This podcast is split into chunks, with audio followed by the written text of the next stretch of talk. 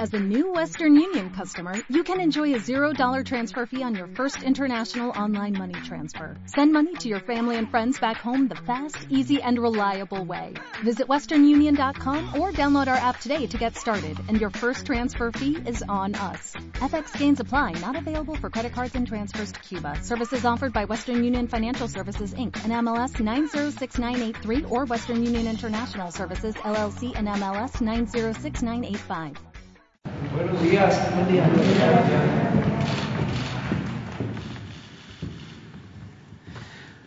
Bueno, pues vamos a informar eh, este viernes.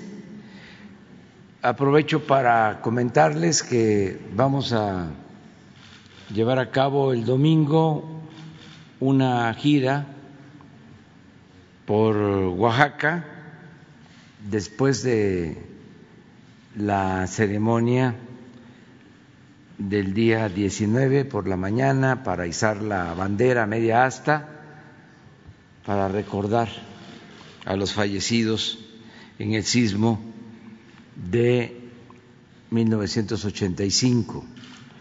Voy a salir a Oaxaca y vamos a estar hasta el día siguiente, de modo que la reunión de seguridad y eh, la conferencia se va a llevar a cabo en Oaxaca el lunes próximo. No va a haber aquí, es hasta el martes que vamos a regresar. Eh, también invitar a toda la gente, porque se va a llevar a cabo un simulacro eh, para protegernos ante sismos. Esto va a ser el domingo en nuestras casas. Ya el día de hoy se va a dar mucho más información sobre este importante evento. Eh, no voy a tardar mucho el día de hoy con ustedes, por eso ya vamos a comenzar, porque tengo una eh, participación mediante una teleconferencia con el presidente Biden y eh, vamos a hablar sobre el tema del cambio climático. Eh, va a ser como a las ocho, de modo que nos vamos a ir ya en media hora, pero tenemos tiempo, para todo hay tiempo. Eh, de, de, modo que iniciamos con Elizabeth sobre el quién es quién en las mentiras Gracias, de la semana. Buenos días a todas y todos. Los medios de comunicación, en ejercicio de su libertad de expresión, son libres de establecer la línea editorial y la oferta informativa que deseen brindar a sus audiencias. El enfoque y la jerarquización de los hechos por cada medio o periodista es lo que lo distingue del resto en competencia diaria por ganar la atención y la preferencia del público. Sin embargo, no se puede negar que hay medios eh, que cuyos contenidos defienden los intereses económicos de sus empresas y que privilegian las críticas, distorsionan la realidad y cuando no, publican noticias que resultan falsas, con tal de demeritar el gobierno encabezado por el presidente Andrés Manuel López Obrador. En efecto, hay medios de comunicación que solo buscan perjudicar ante la opinión pública a este gobierno. Ocultan los logros en los noticiarios diarios y en sus programas de análisis, la recuperación económica desde abajo y del empleo, el impacto positivo económico y social que desde ahora tienen obras como el Tren Maya, el Aeropuerto Internacional Felipe Ángeles y su contribución al desarrollo de México. Pero también hay periodismo equilibrado y profesional. Bueno, ahora vamos a pasar a nuestra sección. La primera nota, nota de reforma sobre el sistema Cutzamala, en la que falsea información para provocar miedo.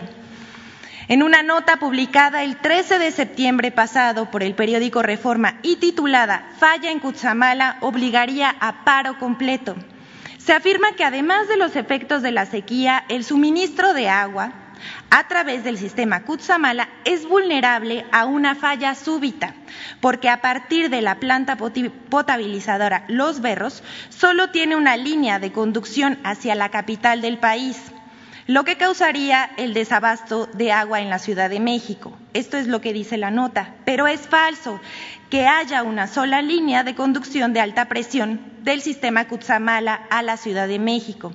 Es información vieja en la que Reforma basa su información alarmista. Desde junio, la Comisión Nacional del Agua informó que concluyeron los trabajos de interconexión de las dos líneas de alta presión en la planta de bombeo 5 del sistema Cutzamala, lo que significa que no hay riesgo de falla en el suministro de agua para el Valle de México, la cual se encuentra asegurada. Además, eh, cuando se realicen labores de mantenimiento ya no hay cortes de agua, pues los trabajos se llevan a cabo sin afectar el suministro del vital líquido a la población. El 11 y 12 eh, de junio se realizó un operativo de interconexión en las obras para restablecer por completo el suministro de agua potable en el bloque del Valle de México. Aquí está la información, el comunicado de prensa.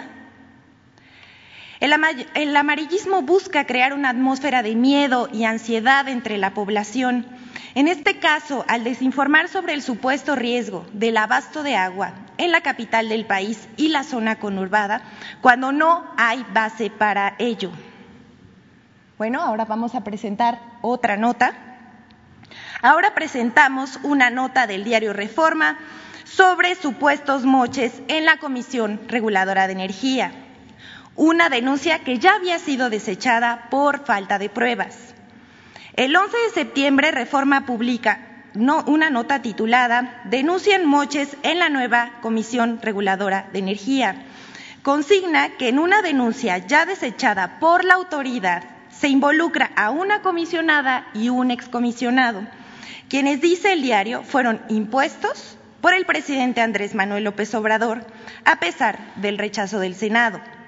Según la nota, esos funcionarios presuntamente recibieron pagos de particulares por tramitar las solicitudes de permiso al Pleno del órgano regulador para su aprobación y agilizar permisos de estaciones de servicio. Esta información carece de verdad la Comisión Reguladora de Energía informó a través de una carta aclaratoria que la queja fue atendida e investigada y que por falta de pruebas el órgano interno de control desechó la denuncia por ser improcedente. De igual modo, la Comisión Reguladora de Energía informa que dos de los funcionarios mencionados en la nota periodística ya no laboran en la comisión desde hace cinco meses. Uno más se jubiló hace diez meses. Solo precisar un detalle. Resulta que la denuncia no tiene base, puesto que los trámites para las solicitudes de permiso para las estaciones de servicio, cuando no son autorizadas, es por falta de documentación. Además, los permisos se aprueban por el órgano de gobierno, quienes hacen procesos de análisis y revisión profundos. Es decir, no los aprueba un comisionado en particular. Antes había mucha corrupción con la reforma energética entregaron concesiones a diestra y siniestra, permisos de importación para la instalación de gasolineras, para la introducción de combustibles y era un desorden. Aquí presentamos, en la pantalla podemos ver eh, los documentos que desmienten esa nota. Por último, vamos a, presentar una nota falsa del financiero de que el gobierno obligaría a las aerolíneas a operar en el Aeropuerto Internacional Felipe Ángeles. En una nota publicada por el periódico El Financiero el día 8 de septiembre, firmada por Aldo Munguía, asegura que si las aerolíneas no vuelan por iniciativa propia en el Aeropuerto Internacional Felipe Ángeles en Santa Lucía, el gobierno limitará los vuelos en el Aeropuerto Internacional de la Ciudad de México a 61 operaciones por hora. El tope máximo de vuelos que deberían permitirse, pero que fue rebasado desde 2013. La información publicada en el financiero es falsa. El límite de 61 operaciones por hora en el Aeropuerto Internacional de la Ciudad de México es algo establecido desde hace años y que debe ser cumplido, no es algo nuevo. Varios medios y comunicadores reprodujeron la nota falsa del financiero. Por ejemplo, El Economista, Reforma y López Dóriga. Incluso la periodista Denise Dresser aseguró que en su artículo El mamut mexicano se refiere a ello que es más, que un análisis, parece la introducción a un melodrama televisivo. Dresser escribe, o cooperas o te corto el cuello, o juegas conforme a mis reglas o te arruino, o haces lo que yo te ordene o tu sufrimiento será aún mayor. Este es el mensaje que la administración de López Obrador manda todos los días y es amenazante. Esto dice la periodista y comentarista. Y dice que el ejemplo más reciente es lo que va a hacer con el aeropuerto Felipe Ángeles, de obligar a las aerolíneas a trasladarse a Santa Lucía. También menciona de una posible interferencia entre ambos aeropuertos. Esto también es falso, como lo ha demostrado en repetidas ocasiones el subsecretario de Comunicaciones y Transportes, Carlos Morán. El Aeropuerto Internacional Felipe Ángeles estará equipado con la más alta tecnología para brindar la mayor seguridad en las operaciones aéreas al impulsar el crecimiento futuro del tráfico aéreo en el Valle de México, tanto para pasajeros como para mercancías, con un horizonte de más de 50 años y podrá atender a 85 millones de pasajeros. La eh, Secretaría de Comunicaciones y Transportes dejó en claro que la puesta en marcha del Aeropuerto Internacional Felipe Ángeles busca equilibrar el sistema de operaciones aéreas en el Aeropuerto Internacional de la Ciudad de México, el cual tiene como límite un total de 61 operaciones por hora.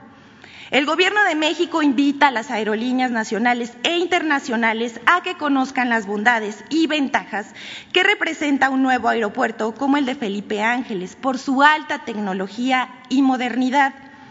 Varias aerolíneas han expresado su disposición para trasladar operaciones y las autoridades del Aeropuerto Internacional tendrán comunicación abierta con las empresas para que puedan acceder al nuevo aeropuerto.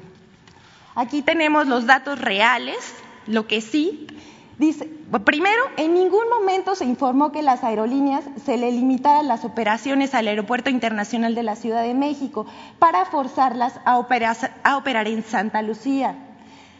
Segundo, se informó que el Aeropuerto Internacional de la Ciudad de México se va a respetar la capacidad de 61 operaciones por hora, de conformidad a la declaratoria que además está publicada en el Diario Oficial de la, eh, en el Diario Oficial de Federación desde 2014. Cabe aclarar que con el número de operaciones se ha llevado a cabo siempre la planeación en la asignación de los lots del Aeropuerto Internacional de la Ciudad de México. Y por último, lo que ha sucedido es que el aeropuerto de la Ciudad de México está saturado, lo que afecta la calidad de los servicios a los usuarios con demoras y envíos a terminales remotas. Hasta aquí nuestra sección. Muchas gracias. Gracias, señor presidente.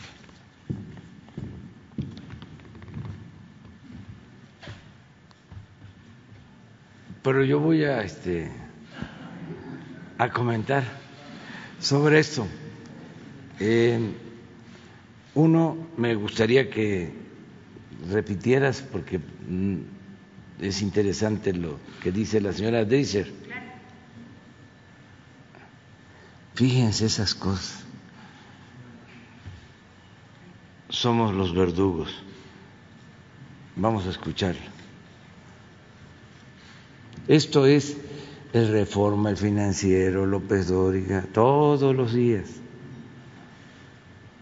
A ver, ¿cómo es?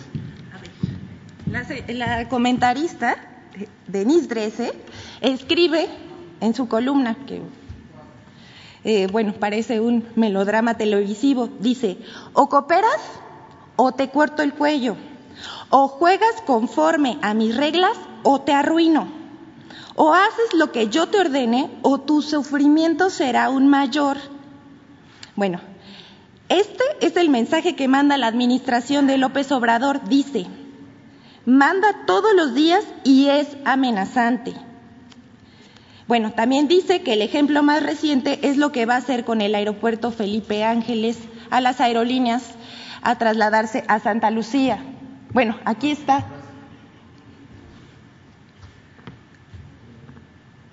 Dice, bueno, al, al, final remata, no busca crear incentivos para la colaboración. Lo suyo siempre acaba siendo una estrategia de intimidación.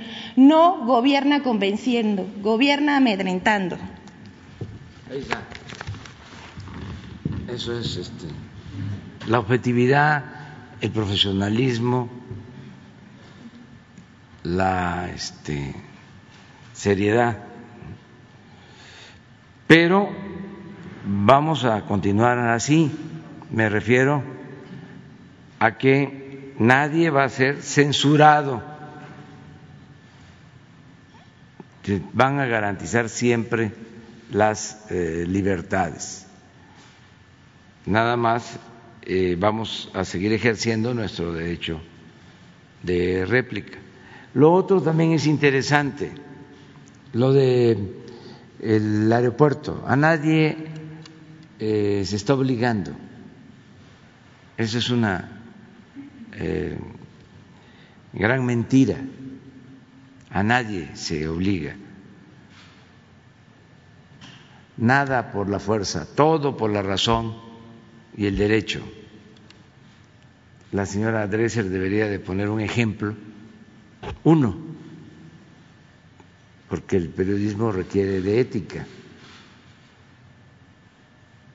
para dar a conocer a quién se le obligó o a quién ya se le mandó a decir que si no operan en Santa Lucía se van a limitar sus vuelos. ¿Saben cómo surge lo de las limitaciones de los vuelos? Porque es muy interesante. También para dar a conocer el doble discurso, la hipocresía. Esa medida la tomaron, como se advierte, en 2014 y tiene un antecedente que es importante que se conozca. Anterior, la anterior, no, la de el financiero sobre esa, esa, pero tienen un resumen ustedes.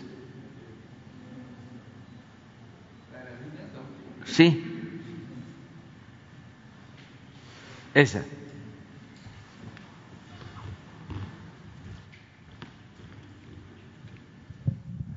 Esta declaratoria es del 2014. Se hace para reforzar la construcción del aeropuerto de Texcoco. Casi al mismo tiempo se cierra el aeropuerto de Toluca. Diría que de manera intencional se saturó el aeropuerto de la Ciudad de México para justificar la construcción del nuevo aeropuerto de Texcoco. Ese es el antecedente. ¿Ustedes creen que el reforma, el financiero, etcétera, etcétera, hablaron de este manejo? ¿De cómo de repente dejaron de llegar vuelos a Toluca? que se estaba utilizando ese aeropuerto y se cerró para justificar la construcción del aeropuerto de Texcoco para justificar el atraco, el negocio, el robo, la corrupción. Pero en ese entonces la complicidad era total, absoluta de los medios de información. Todos callaban. Entonces, era mi comentario. Nadie va a ser obligado a operar en Santa Lucía. Ya hay, desde luego, solicitudes, porque estamos hablando del aeropuerto más avanzado, más moderno de México y uno de los mejores aeropuertos del mundo. Entonces van las líneas aéreas a buscar eh, operar en el aeropuerto de Santa Lucía. Nada más aclarar esto. Es mucho el, coraje, este, andan de mal humor, deberían de serenarse, tranquilizarse, porque lo que no se debe de hacer en la vida pública, en la política, en el periodismo, y hay que cuidar eso, es el ridículo.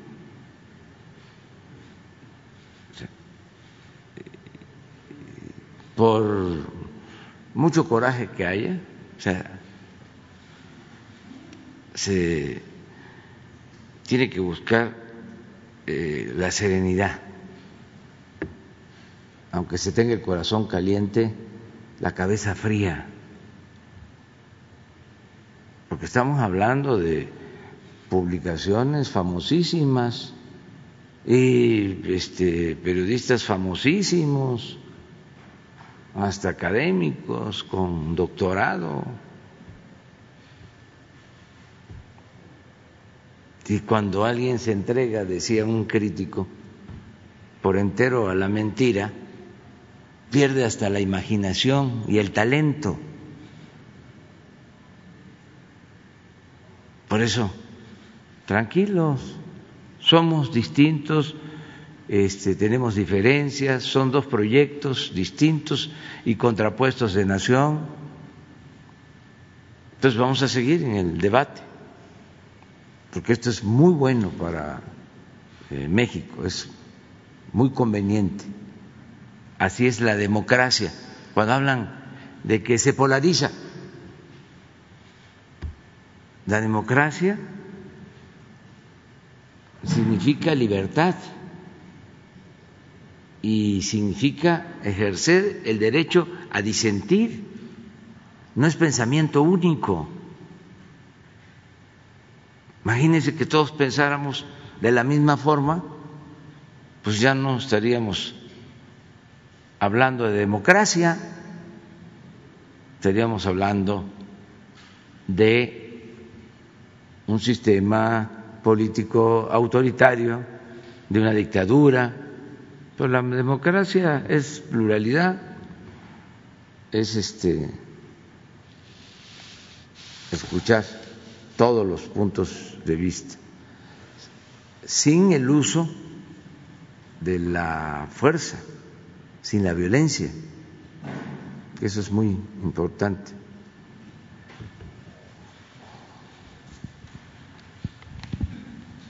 Buen día, presidente. Nancy Flores de la revista Contralínea. Presidente, el Instituto Nacional de la Transparencia y Acceso a la Información, INAI, abrió un expediente en su contra, una investigación previa, porque supuestamente el INAI usted habría revelado datos personales de la persona moral Mexicanos contra la Corrupción y la Impunidad en su conferencia de prensa del 7 de mayo pasado, cuando usted dio a conocer aquí en el Palacio Nacional que había enviado el gobierno de México una nota diplomática a la Embajada de Estados Unidos para conocer por qué se estaba financiando a esta organización que creó el empresario Claudio X González Guajardo, uno de los principales opositores a su gobierno y, bueno, Mexicanos contra la Corrupción también opositora a los principales eh, proyectos de su gobierno. Nosotros en Contralínea tuvimos conocimiento de esta investigación, de esta indagatoria, porque el INAI, el órgano autónomo, nos está pidiendo que coadyuvemos con esta investigación. Pero más grave aún, presidente, nos está pidiendo que revelemos las fuentes de información de los reportajes que publicamos previo a esa conferencia, donde documentamos que eh, eh, la Embajada de Estados Unidos era el principal financiador de Mexicanos contra la Corrupción en 2019 y 2020. Además, que esta organización estaba mandando fondos millonarios a cuentas bancarias en Suiza que eh, también eh, trasladaba recursos de Mexicanos contra la Corrupción a otras organizaciones eh, del mismo grupo empresarial como Mexicanos Primero y que incluso estaba transfiriendo recursos a inmobiliarias.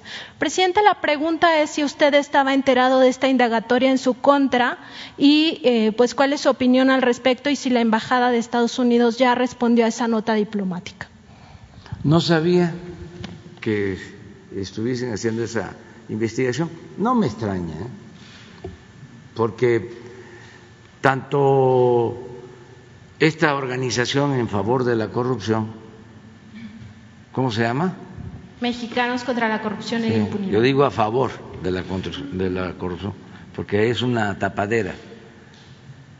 Este, están financiados por el gobierno de Estados Unidos y esa es su función. Este, em, cubrir, tapar la corrupción de México desde hace tiempo. Imagínense el señor Claudio González, es hijo del señor Claudio X González, que fue asesor económico de Carlos Salinas de Gortari cuando se llevaron a cabo las privatizaciones. Y ellos se beneficiaron con la privatización de la industria eléctrica. Además, fue durante mucho tiempo el presidente del Consejo Coordinador Empresarial, una especie de Fidel Velázquez, del finado Fidel Velázquez, pero del sector empresarial.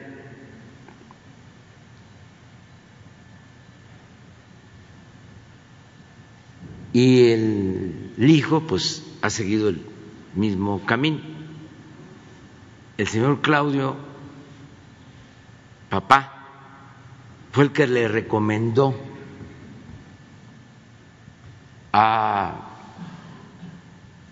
el presidente Peña Nieto que aumentara el precio de la gasolina al doble.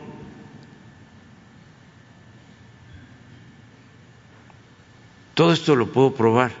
Yo nunca digo nada que no sea cierto. Y lo que es increíble es que le hicieron caso. Y de 10 pesos litro pasó a 20. Sea, le hicieron caso. Me acuerdo que un poco el argumento era, ¿para qué aumentar impuestos? Mejor aumenten el precio de las gasolinas. Y así el gobierno va a tener más dinero. Es convertir una gasolinera en una receptoría de rentas. Brillante idea. Pues tenían una influencia tremenda. Yo este pues fui víctima de ellos desde hace tiempo. Porque Claudio X González papá fue el que encabezó a todo el sector empresarial en el 2006 para llevar a cabo el fraude electoral cuando nos robaron la presidencia. Él era el presidente del Consejo Empresarial y era el que hacía las gestiones en Televisa para que soltaran la guerra sucia en contra nuestra. Y es interesante algo que supe, incluso creo que podría estar hasta publicado.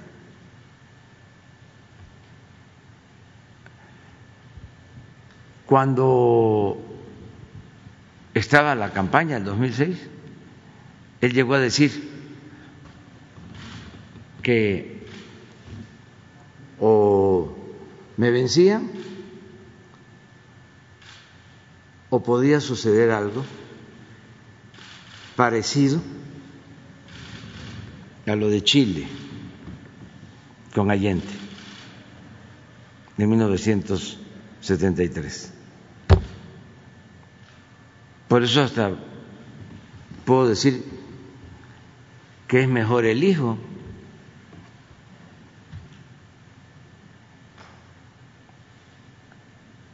que este los respeto a los dos, pero imagínense ese pensamiento tan retrógrado. Ahora que el hijo declara de que no va a participar su organización y seguramente todos los partidos que unió en contra de nosotros, los partidos conservadores, que no van a participar en la revocación del mandato, pues este recuerdo aquello. Entonces, ¿qué tan demócratas son? ¿Cómo quieren, pues, dirimir las diferencias? Si el mejor método es el método democrático. Cuando hay dos proyectos distintos, contrapuestos, ¿quién decide? El pueblo. No tenerle miedo al pueblo y que el pueblo sea el soberano, no los grupos de intereses creados, no el extremismo. Entonces, cuando dice, no vamos a participar, ¿En qué quedamos? ¿Qué no planteó de que había que participar para que nos ganaran la mayoría en la Cámara de Diputados? ¿Se acuerdan de la tacita? ¿O eh, le quitamos la Cámara o nos va a quitar el país. ¿Yo qué les puedo quitar? Al contrario, hay gobiernos que dan y hay gobiernos que quitan. El gobierno que yo represento es un gobierno que da al pueblo, que no le quita nada a nadie. Pero ahora Dice, no, porque se va a polarizar México si participamos en la revocación del mandato. Entonces, ¿cómo es que no están de acuerdo conmigo? ¿Y cómo es que me quieren quitar? ¿Cuál es el medio que van a utilizar. Van a seguir con la guerra sucia. ¿Por qué no participan en la revocación del mandato? Ahí se le va a preguntar a la gente, ¿quieres que siga el presidente o que se vaya?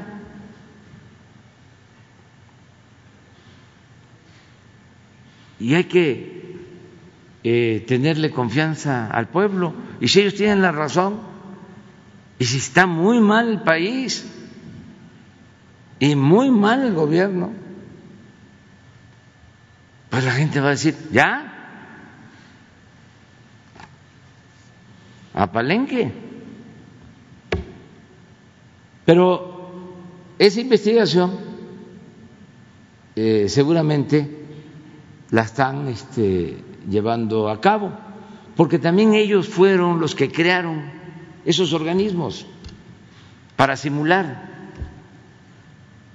lo de la transparencia durante el periodo neoliberal,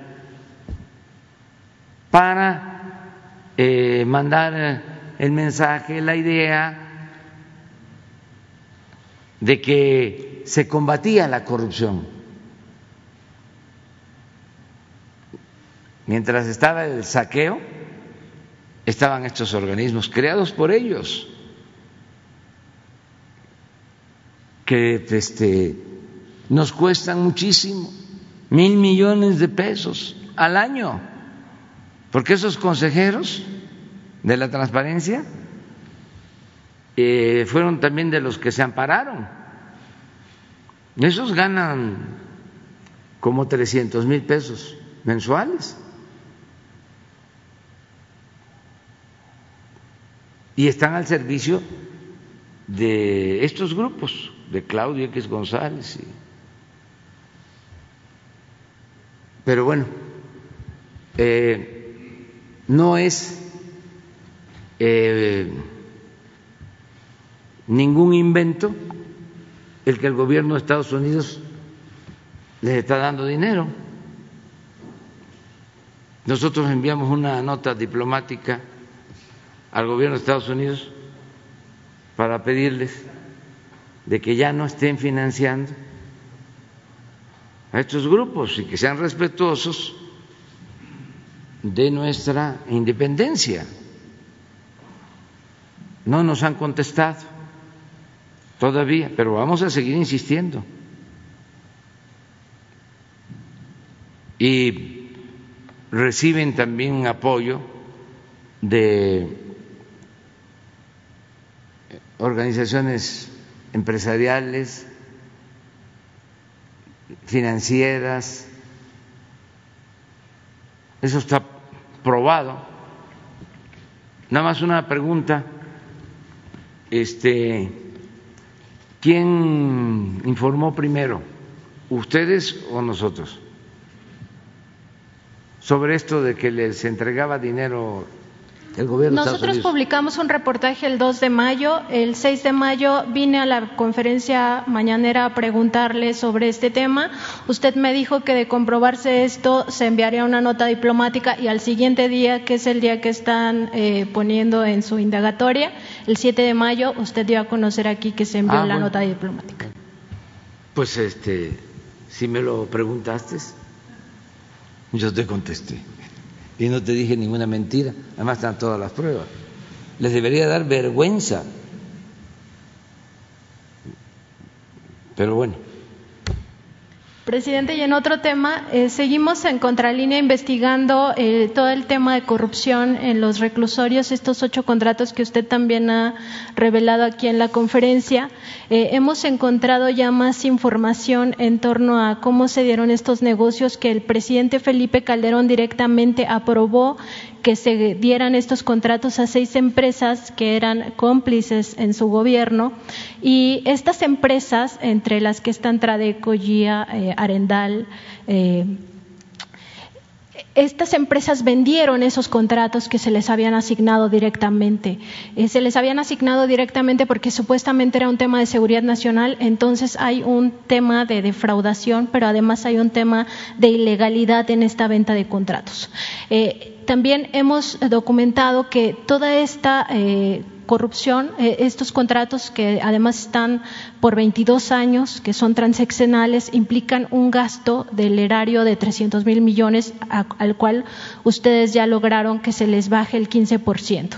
Eh, sin embargo, presidente, pues son más de 200 mil millones de pesos los implicados en este gran fraude. Me parece que es uno de los fraudes más grandes que ha habido en la historia de México. Eh, la Fiscalía General de la República ya tiene abiertas indagatorias. Nosotros tuvimos acceso a, estos documentos donde eh, se observa que entre los funcionarios que están investigando pues está el propio Felipe Calderón, el exsecretario de Seguridad Genaro García Luna, también el exsecretario de Hacienda Ernesto Cordero, entre otros, y eh, las propias empresas. La pregunta, presidente, es si no debería ya la Fiscalía General de la República citar al presidente al expresidente Calderón para que explique por qué permitió este gran fraude a la nación y si el gobierno de México está colaborando en esas indagatorias de la Fiscalía General de la República, pues para que se documente este gran fraude a la nación que implica más de 200 mil millones de pesos.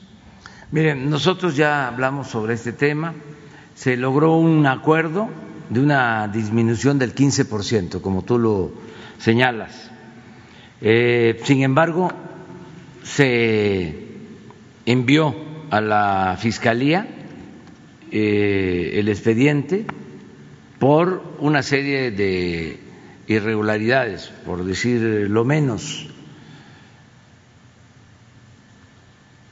Baste señalar que no hubo licitaciones, fueron asignaciones directas estamos hablando de miles de millones de pesos. Por eso se envió. Va a ser la Fiscalía la que va a resolver. Pero quiero aclarar algo. Desde que tomé posición, sostuve que en el caso de los expresidentes solo si existían expedientes de personas, de ciudadanos, si lo aprobaba la gente en una consulta, en mi opinión, se podía llevar a cabo el juicio contra los expresidentes, que yo era eh, partidario y soy partidario de que se vea hacia adelante. Porque el colmo, la verdad, es que luego de todo lo que hicieron,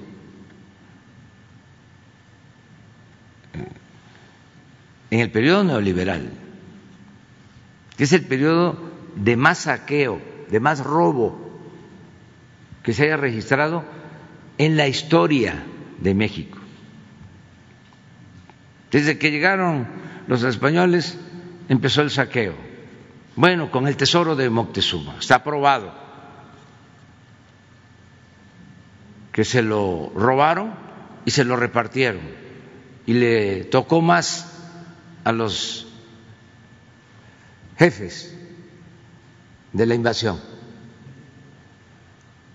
Y luego 300 años de saqueo Pero todo lo que se llevaron de oro y de plata a Europa en tres siglos es el equivalente a lo que se extrae de oro y plata en la actualidad. En tres años.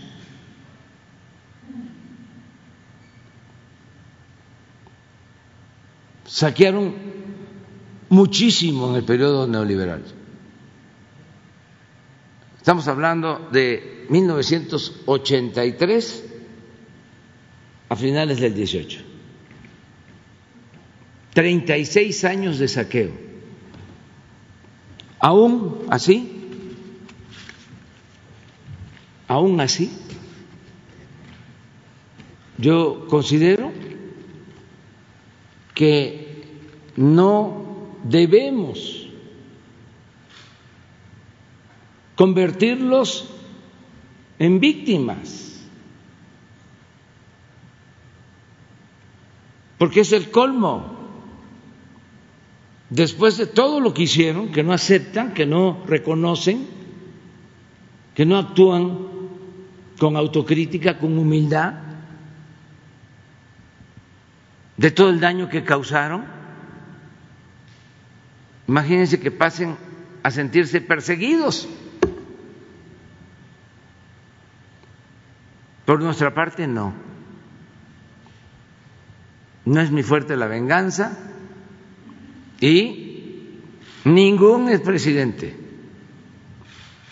eh, de México eh, va a ser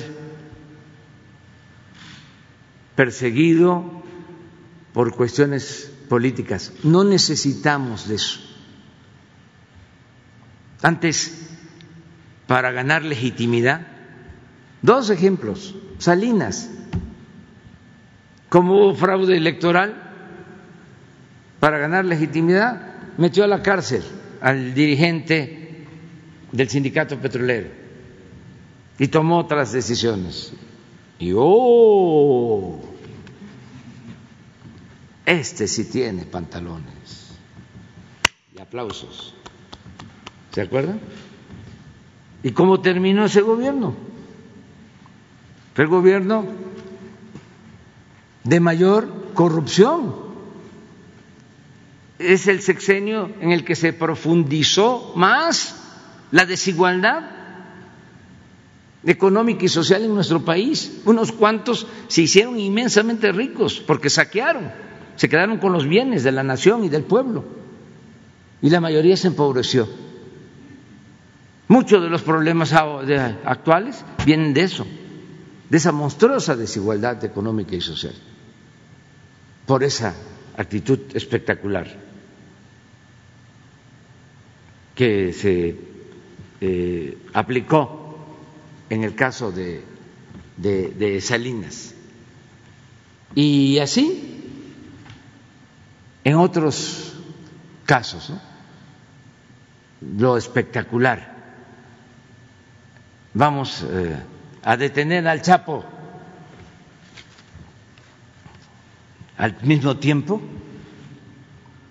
que tenían acuerdos, como está demostrado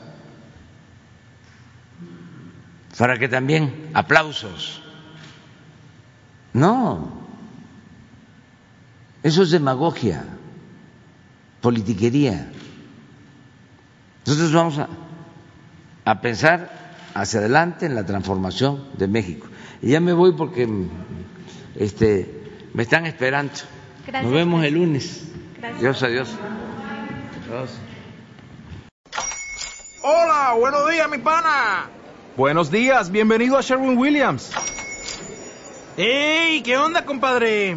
¿Qué onda? Ya tengo lista la pintura que ordenaste en el ProPlus app. Con más de 6.000 representantes en nuestras tiendas listos para atenderte en tu idioma y beneficios para contratistas que encontrarás en aliadopro.com. En Sherwin Williams somos el aliado del PRO.